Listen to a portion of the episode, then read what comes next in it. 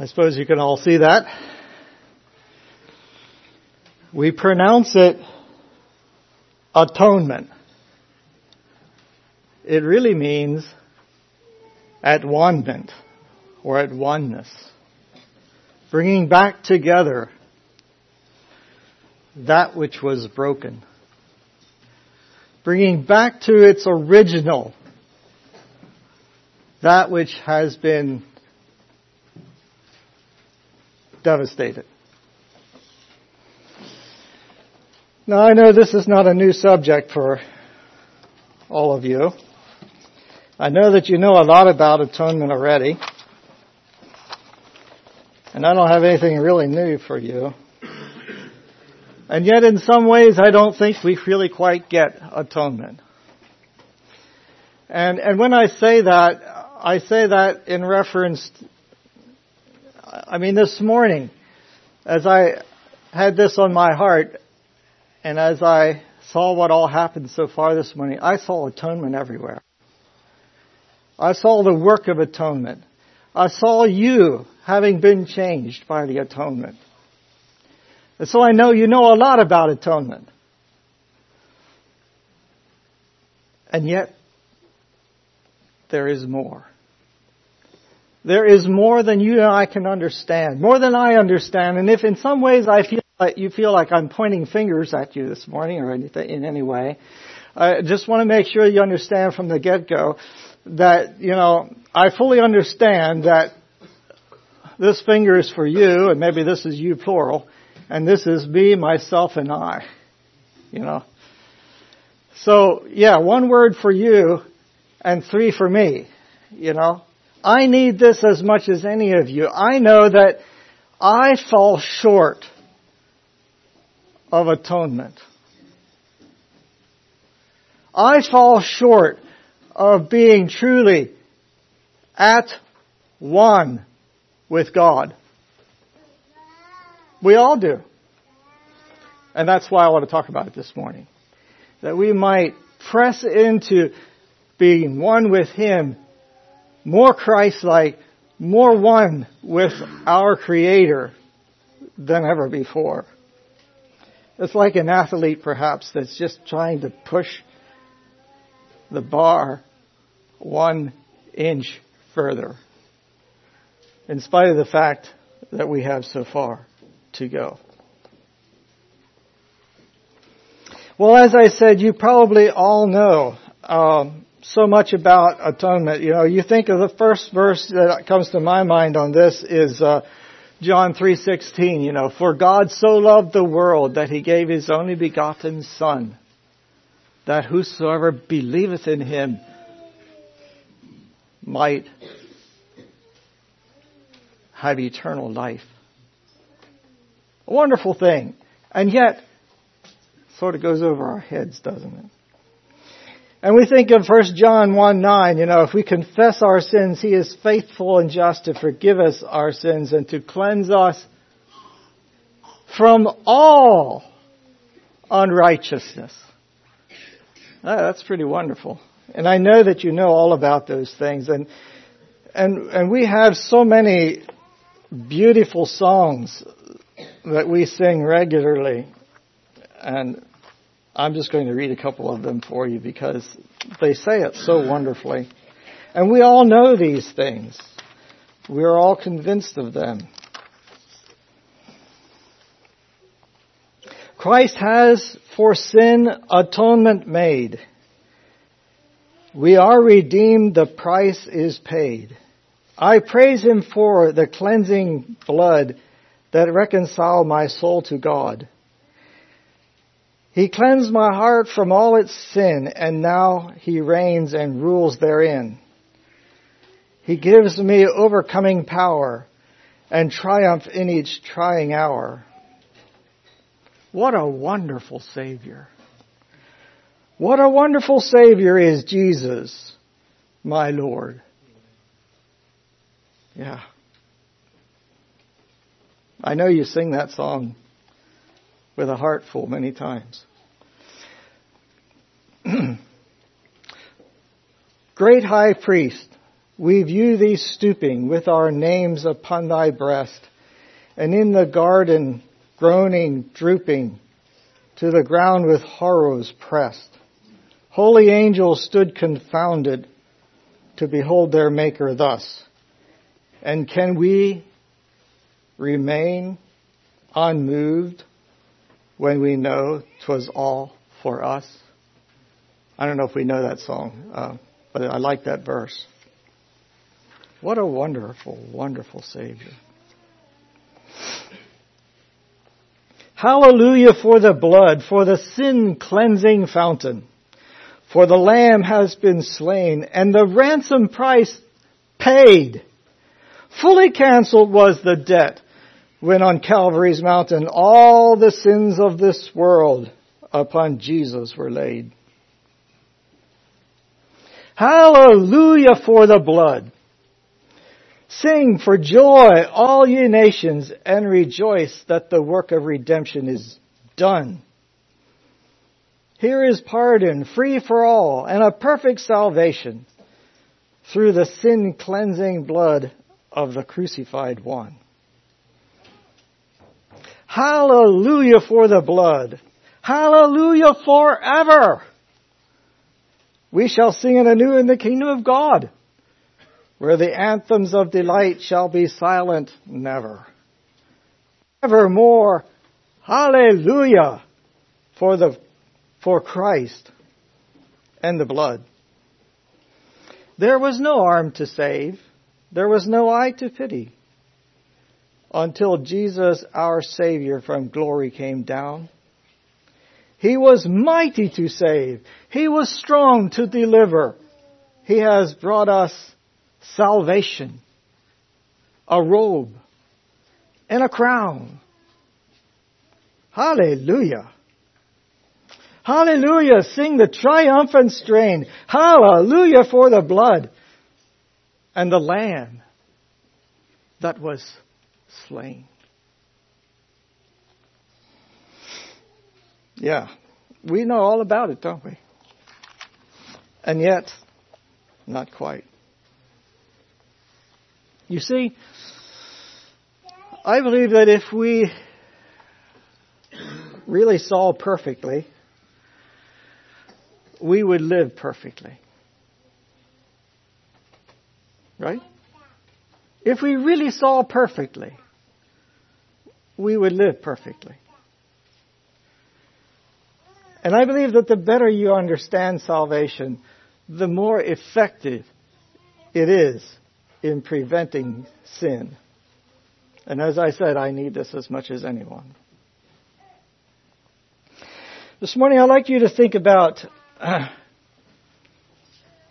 a situation that I don't know if I've ever really seen, but I've heard about. Uh, cold winter morning, you go outside and your car is all covered with ice and snow, especially the windshield. You want to drive somewhere and you can't because the ice, it's all iced over. You got to get that ice off of the windshield.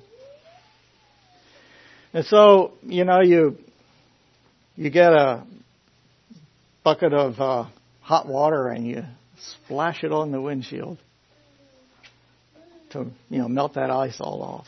I don't know if any of you have ever done that, but uh, what can happen, does happen sometimes, is the ice goes but the whole windshield shatters.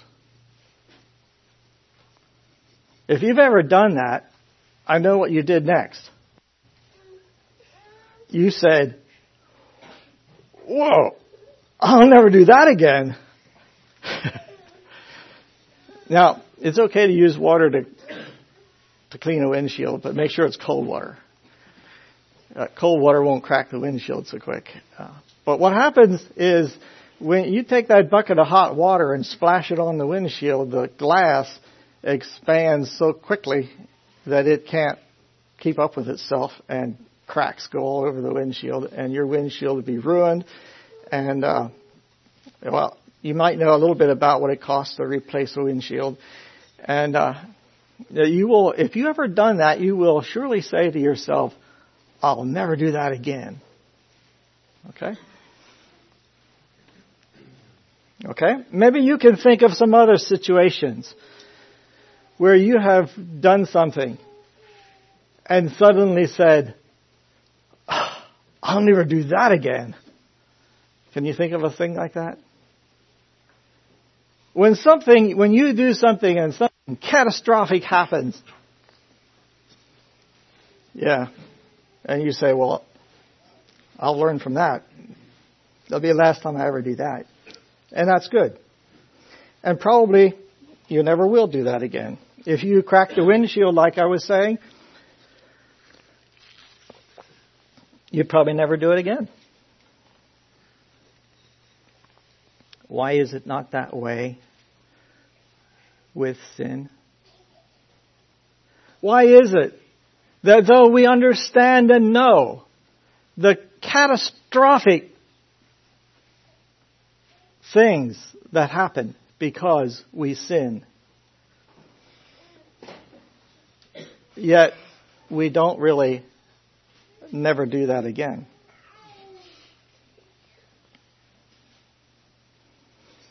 Well, let's go back to the windshield. Supposing that uh, whenever you do this, throwing hot water on the windshield, it doesn't always really crack the windshield. Not always. And if it does crack, if it does crack, all you need to do is say, oops, that didn't work too well. And, uh, and then it, would just be like it was new again. You know, the cracks would all just heal right up again. All you need to do is say, oops, that wasn't good. Okay? Of course, I'm making up this, but if you could do that, would that equal, no, I'll never do that again? It wouldn't, would it? Yeah, even if you know it was you know, not a good idea, you wouldn't get that feeling of, no, I'll never do that again. Because there wouldn't be much cost to it. You know, you can always just say that real easy and if you can fix it that easily, well then, yeah, you know. And that is precisely how some people live their Christian lives today. To our shame and to our great disgrace, that is the way some Christians live. They live First John 1 9 it, you know, forget, confess our sins and then He forgives us and, and then we go on and we do it again. Oh yeah, that wasn't very good. I'm sorry. I shouldn't do that, you know. And we go on. You know, just as if we could fix a cracked windshield by saying, oops, that wasn't very good, was it? And then, you know, the windshield's fixed. Just like magic. You see what danger we are with this modern atonement that has been made for us, that we fail to get the cost. We fail to get the cost. And so it was. Now maybe I don't know. Um, yeah, you would think that uh,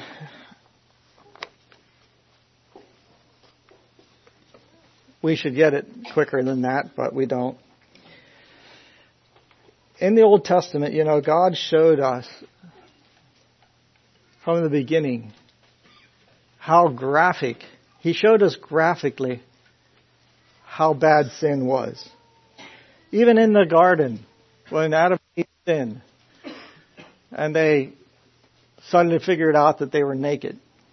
So God made them clothes. And it seems to me, I, I believe that the Bible says that He gave them coats of skins, which meant that He got some animals and He killed them in front of them, I believe. And took those skins and put them on the Adam and Eve.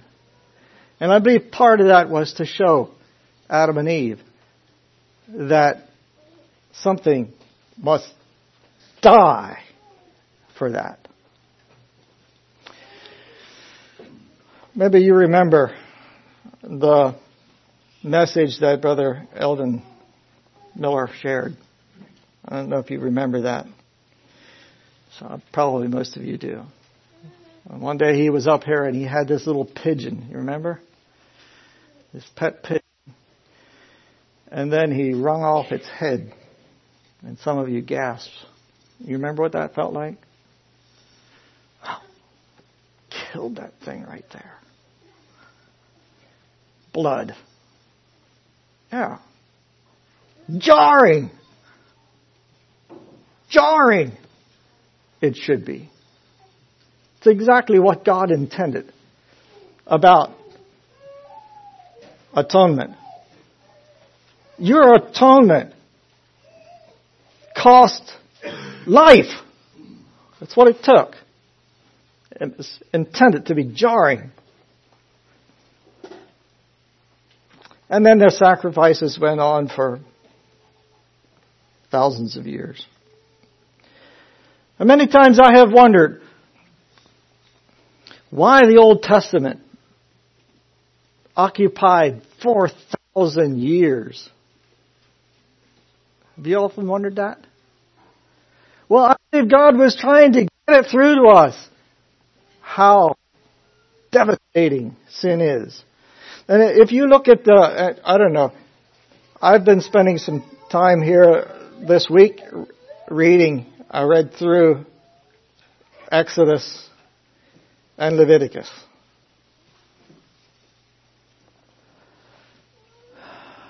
Exodus and Leviticus, just full of sacrifices and sacrifices and sacrifices and sacrifices and rituals and more rituals. And I mean, you could be unclean for any number of things. And, you know, you, if you became unclean, you had to wash yourself and still be unclean until the even. I'm not quite sure I understand all of that. But if you're a mature Christian, you really should read through Exodus and Leviticus sometime even though it's a little heavy reading. You, you really should, and, and you should ask yourself, why? You should think about how costly it was to be a Hebrew. It was not cheap. I mean, it took sacrifices galore. Where did they all come from? You know, I, I pondered that one time and I came to the conclusion, you know, I did a little math and everything and I came to the conclusion that the only way all those Hebrews, all of those Hebrews could afford all those sacrifices. I mean, one day Solomon killed a thousand sacrifices in a day. Where did all those animals come from? I mean, and that made a lot of blood too, by the way. Where did they all come from? Well, the only way I could figure out that they could afford all those sacrifices was because God blessed them and multiplied their stock. I think that's the only way they could afford it. Well, now if you're a immature Christian, you might find reading all the way through Leviticus quite tedious, and uh, you might get a little bogged down. But uh, as soon as you are mature enough to handle it, I uh, recommend it that you read all the way through and you discover how expensive sin is, and that you begin to understand the cost of salvation. And now I want to add to that that once you have gone through all of that and you've comprehended, at least in a measure, how much it took to be reconciled to God, how many sacrifices. You know, they had trespass offerings and wave offerings and grain offerings and fresh fruit offerings and firstborn offerings and uh, probably some more yet, and loads of ways in which you could be unclean and yeah, like I said, you'd even be unclean after you washed until evening. It took loads of silver and sacrifices and if you weren't willing to do all those things, cut off from among your people. There was the death penalty for many, many things. Even accidental things. And there was a city of refuge for those accidental things, you know, but that was a lifelong limitation. You had to stay in the city until the high priest died. Yeah. Sin stains are deep. Much deeper than we actually comprehend.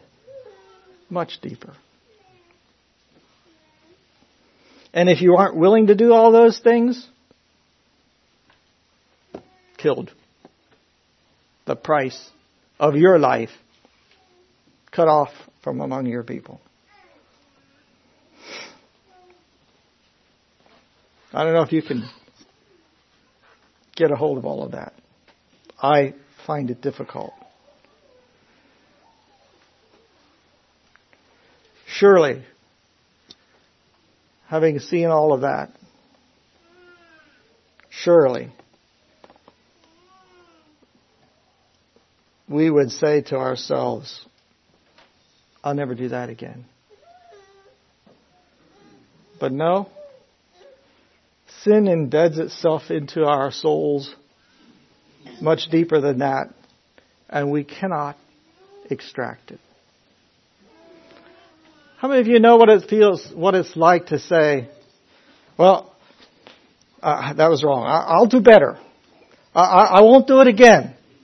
Promise. Promise. I, I won't do it again. Uh, no, promise. This time I'm really serious about it and, and I'll, I'll not do it again. Only to discover how sinful you are. How many of you know what that feels like? Yeah. You know, you have that besetting sin, whatever it is for you. you know, probably most of us have one somewhere. And we, no, uh, that's wrong. I, will never do. I, I won't. I won't do it again. Only to discover that sin has a vice grip hold on you. Right? Well, praise God for the power that can release even the vice grip hold. It can. And, and we can live, in case you're thinking I'm saying you can't, you can live victoriously. You can. And most of us still don't. That's the honest truth. You have the power to do so. You have the provision. He has provided all things, all things, that we may live godly in Christ Jesus. It's provided. But sin has a very deep stain. A very deep stain. Well,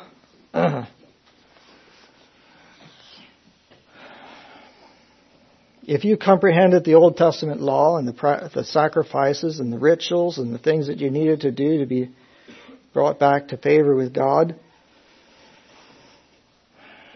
and uh, you went through all of that, and you will discover that the Hebrews, even though they did all those things, and even though they were brought back into reconciliation with God, yet it was not a perfect reconciliation.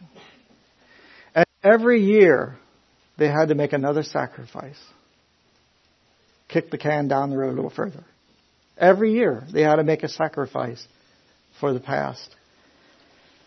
And Hebrews tells us let me just read that uh, for you in Hebrews. Appreciate the other verses in Hebrews that we heard this morning. Hebrews 10.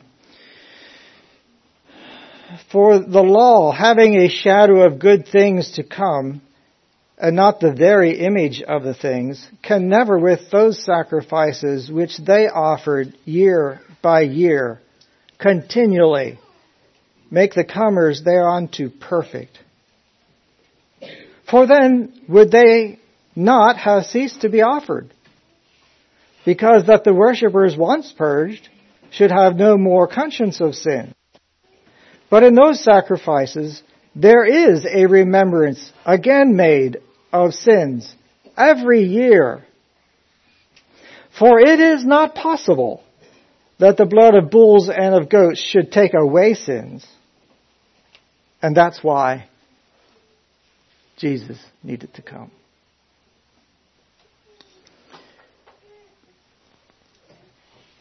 All of those sacrifices in the Old Testament, all of them put together, and the altar fires were never to go out. They had to keep on doing sacrifice daily and keep the fire burning 24 7. All the time. Smoke rising before God. Smoke, more smoke, smoke, and more smoke. And because they were doing that, God withheld his judgment on them. But it could never quite finish it. It could never quite atone. we have a wonderful song about that. I'd like to read it. Not all the blood of beasts on Jewish altars slain could give the guilty conscience peace or wash away the stain. But Christ, the heavenly Lamb, takes all our sins away, a sacrifice of nobler name and richer blood than they. My faith would lay her hand on that dear head of thine, while like a penitent I stand and there confess my sin. My soul looks back to see the burdens thou didst bear when hanging on the cursed tree, and hopes her guilt was there. Believing we rejoice to see the curse removed, we bless the Lamb with cheerful voice and sing his bleeding love. Beautiful song. No, all the, all the sacrifices put together could not pay the price. Could not pay the price. Someone greater than that needed to be found. Uh, and there was a search made in heaven for that. We can read about that in Revelations. And uh, John was there watching. And they searched throughout all of heaven. And there was none, not one, that could be found in all of heaven. Not even Gabriel, the, Mar- the archangel, not worthy to open the book. And John began to weep. Then an angel said, No, John, don't weep. Look, the Lamb that was slain is worthy to open the book. I don't know if that gets you entirely. I, I don't know if you comprehend. I, I don't think I do. But one and only one, God Himself, was worthy to pay the price. That's pretty expensive. That's pretty expensive. The cost is greater, much greater than my comprehension.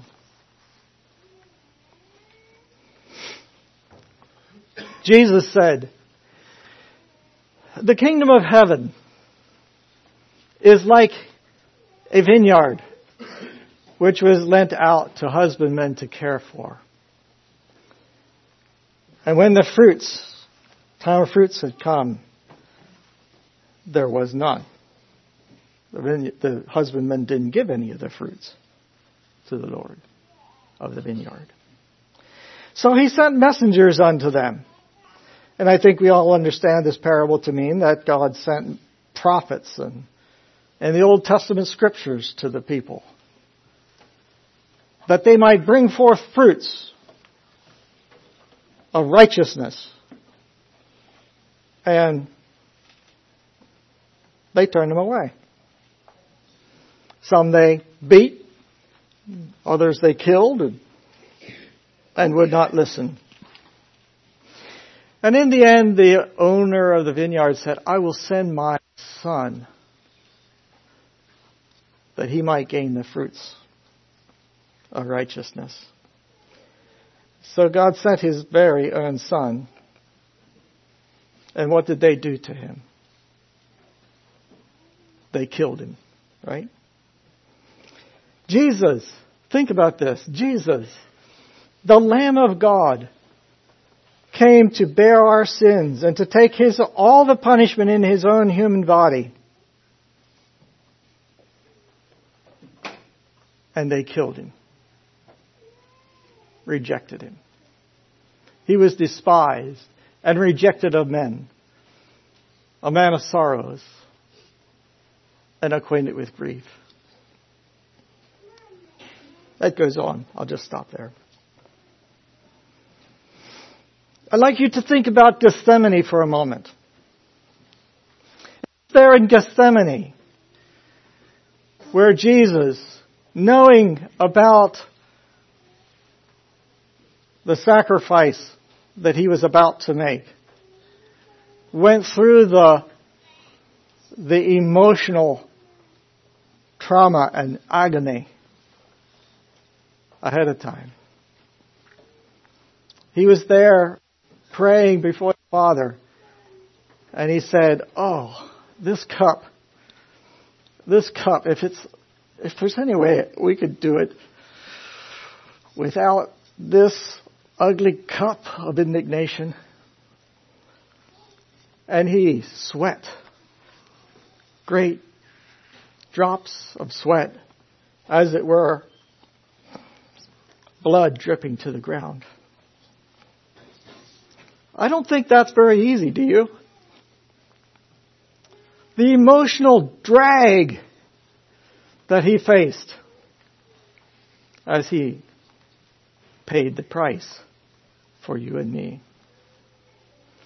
As the weight of sin fell on his shoulders, and his, he took upon himself, and I should say before this that we also understand that that God decided that since everything else is, you know, maybe that was from the beginning of the, of the earth too, but, but God decided to come himself and, and be one with us as it were. He took upon himself the form of man and being made in flesh like men, able to fail if you will.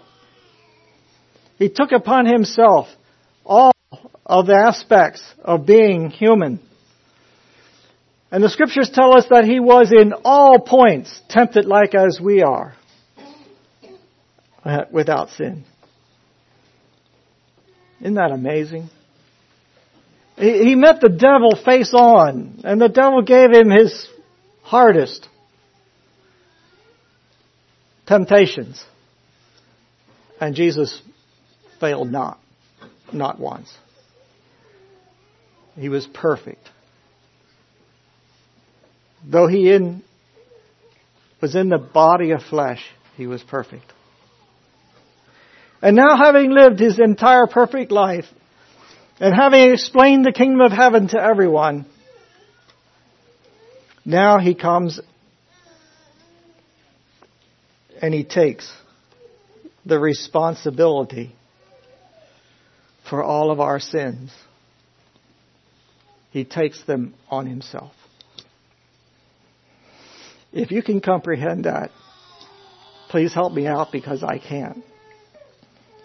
I don't get that. I, I don't comprehend entirely all of that. But it must have been ginormous. Yeah. I mean, to take upon himself all the sins of this world. What an emotional drag. And he was in the Garden of Eden, or, or Garden of Gethsemane, and sweat great drops of blood falling to the ground for that. I remind you, he could have backed away from it right there. He could have said, no, uh, Finkel, just, just forget it. We're not going there. That's more than I can take. No. Just, he could have done that. It was not like Jesus was caught in some machine which was sucking him in and he couldn't rescue himself. No, no. He was there 100% willingly.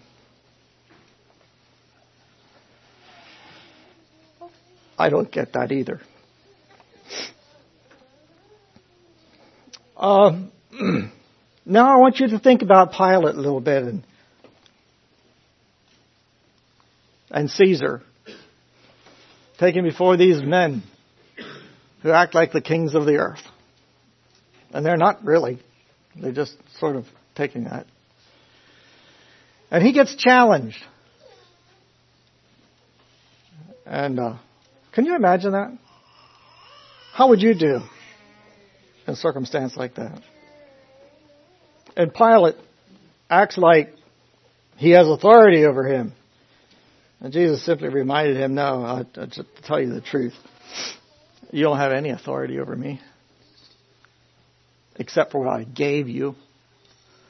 I gave you the authority to kill me. It's the only reason you have authority at all.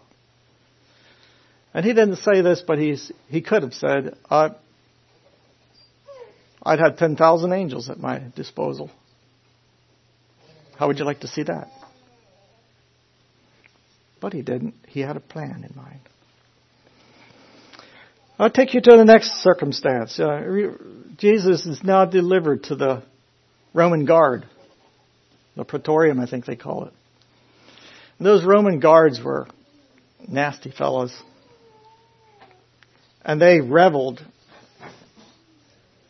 in torture. And they were going to have a good time now with this uh, poor old Jew fella that was uh, condemned to die. And we're going to have a party over this. And they got together and they began to do every despicable thing they could think of right then. Uh, they slapped him and they uh, spit on him and they got some of those big thorns that grow over there in Israel. Those ones, you know, those big long spikes on them. And they made a crown out of thorns. Imagine that. And they put this crown of thorns on his head. And whacked him with a reed. Ha! Hail, King of the Jews! Ha! How could you take that? Would it get your anger? Could you take that? And they acted like, yeah, you know the story. And they scourged him. Oh, that's an awful picture. If you know anything about the scourge. They beat him up until the scripture says his visage was marred beyond that of any man. Now I've been to funerals sometimes when you can hardly recognize the person who's been in an accident, you know, and they got all battered up and they don't even look like themselves anymore. And maybe all of you have been to a funeral like that too. I don't know. It's kind of shocking, isn't it? To see someone so battered up you don't even recognize them anymore. Well, Jesus was so battered up that you wouldn't recognize him anymore. And he was still alive. He was not yet in the coffin. He was still living, bleeding, suffering. It still hurt that moment. I think it would be shocking to see that. More shocking than I can comprehend. I don't know about you, but shocking. Yeah. The price of sin. You would think we would get it, wouldn't you? You would think so. In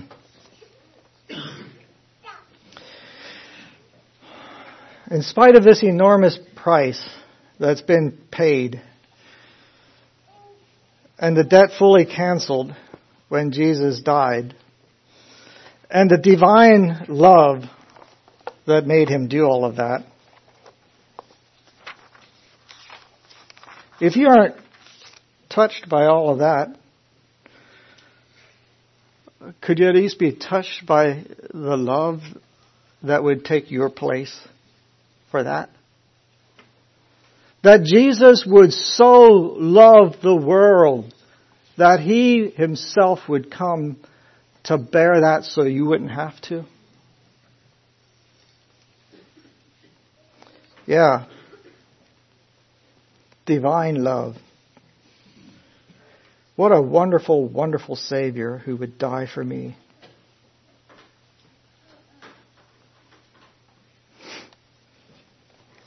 I saw one hanging on a tree in agony and blood.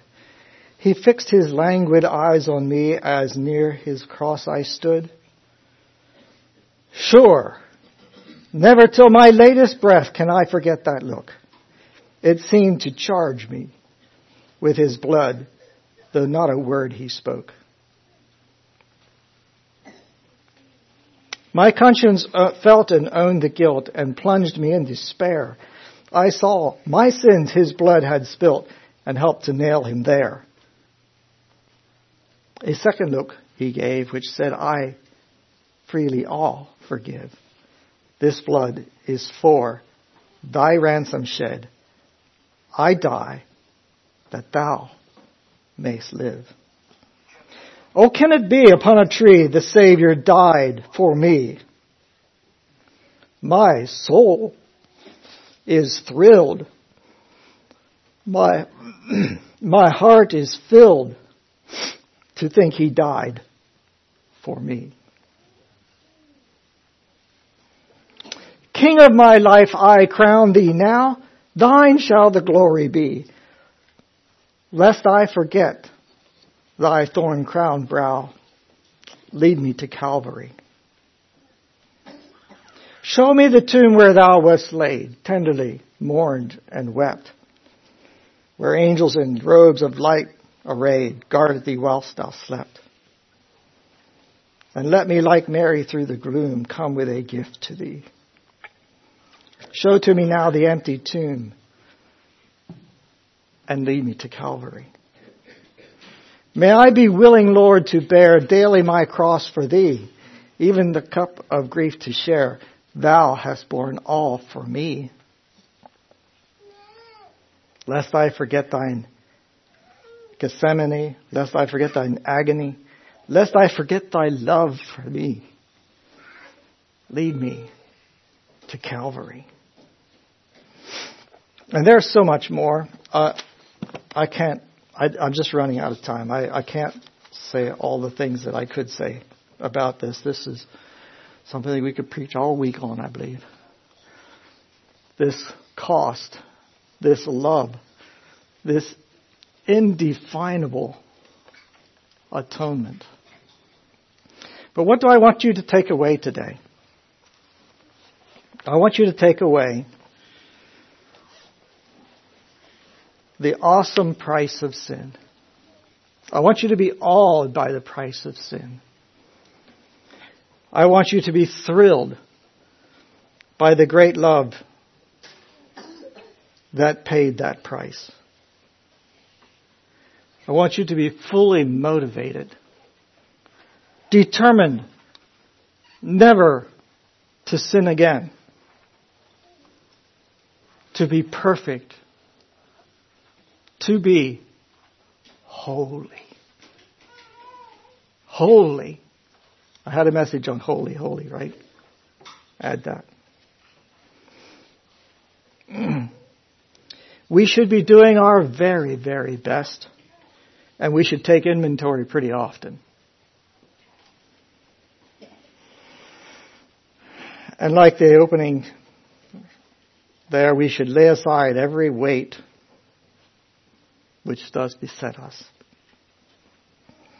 And we, we should receive the Holy Spirit which is given unto us. Something I missed up above here.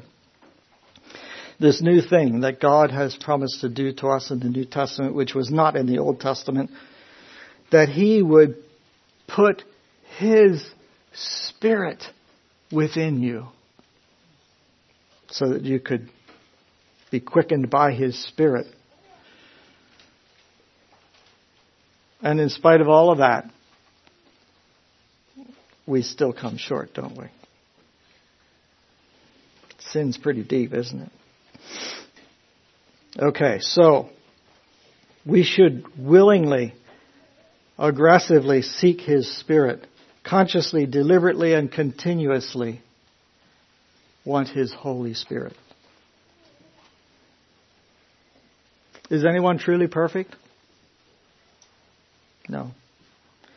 But we should be truly humbled by that. I mean, really humbled by that. And we should see our continuing need for mercy. And we should recognize everyone else needs that mercy too, you know, and encouragement. We should never excuse sin. No excuse. No excuse for sin. And we must forgive to be forgiven. I've appreciated some of the messages we've had recently on forgiveness. Add all that to it. We should be compassionate, long suffering, gentle, meek, kind, forbearing, forgiving, holy, harmless, to be like Jesus. This is my earnest, constant desire to be like Jesus, to be at one with Him. That's what atonement is. This entire process is what brings us into oneness with our Creator.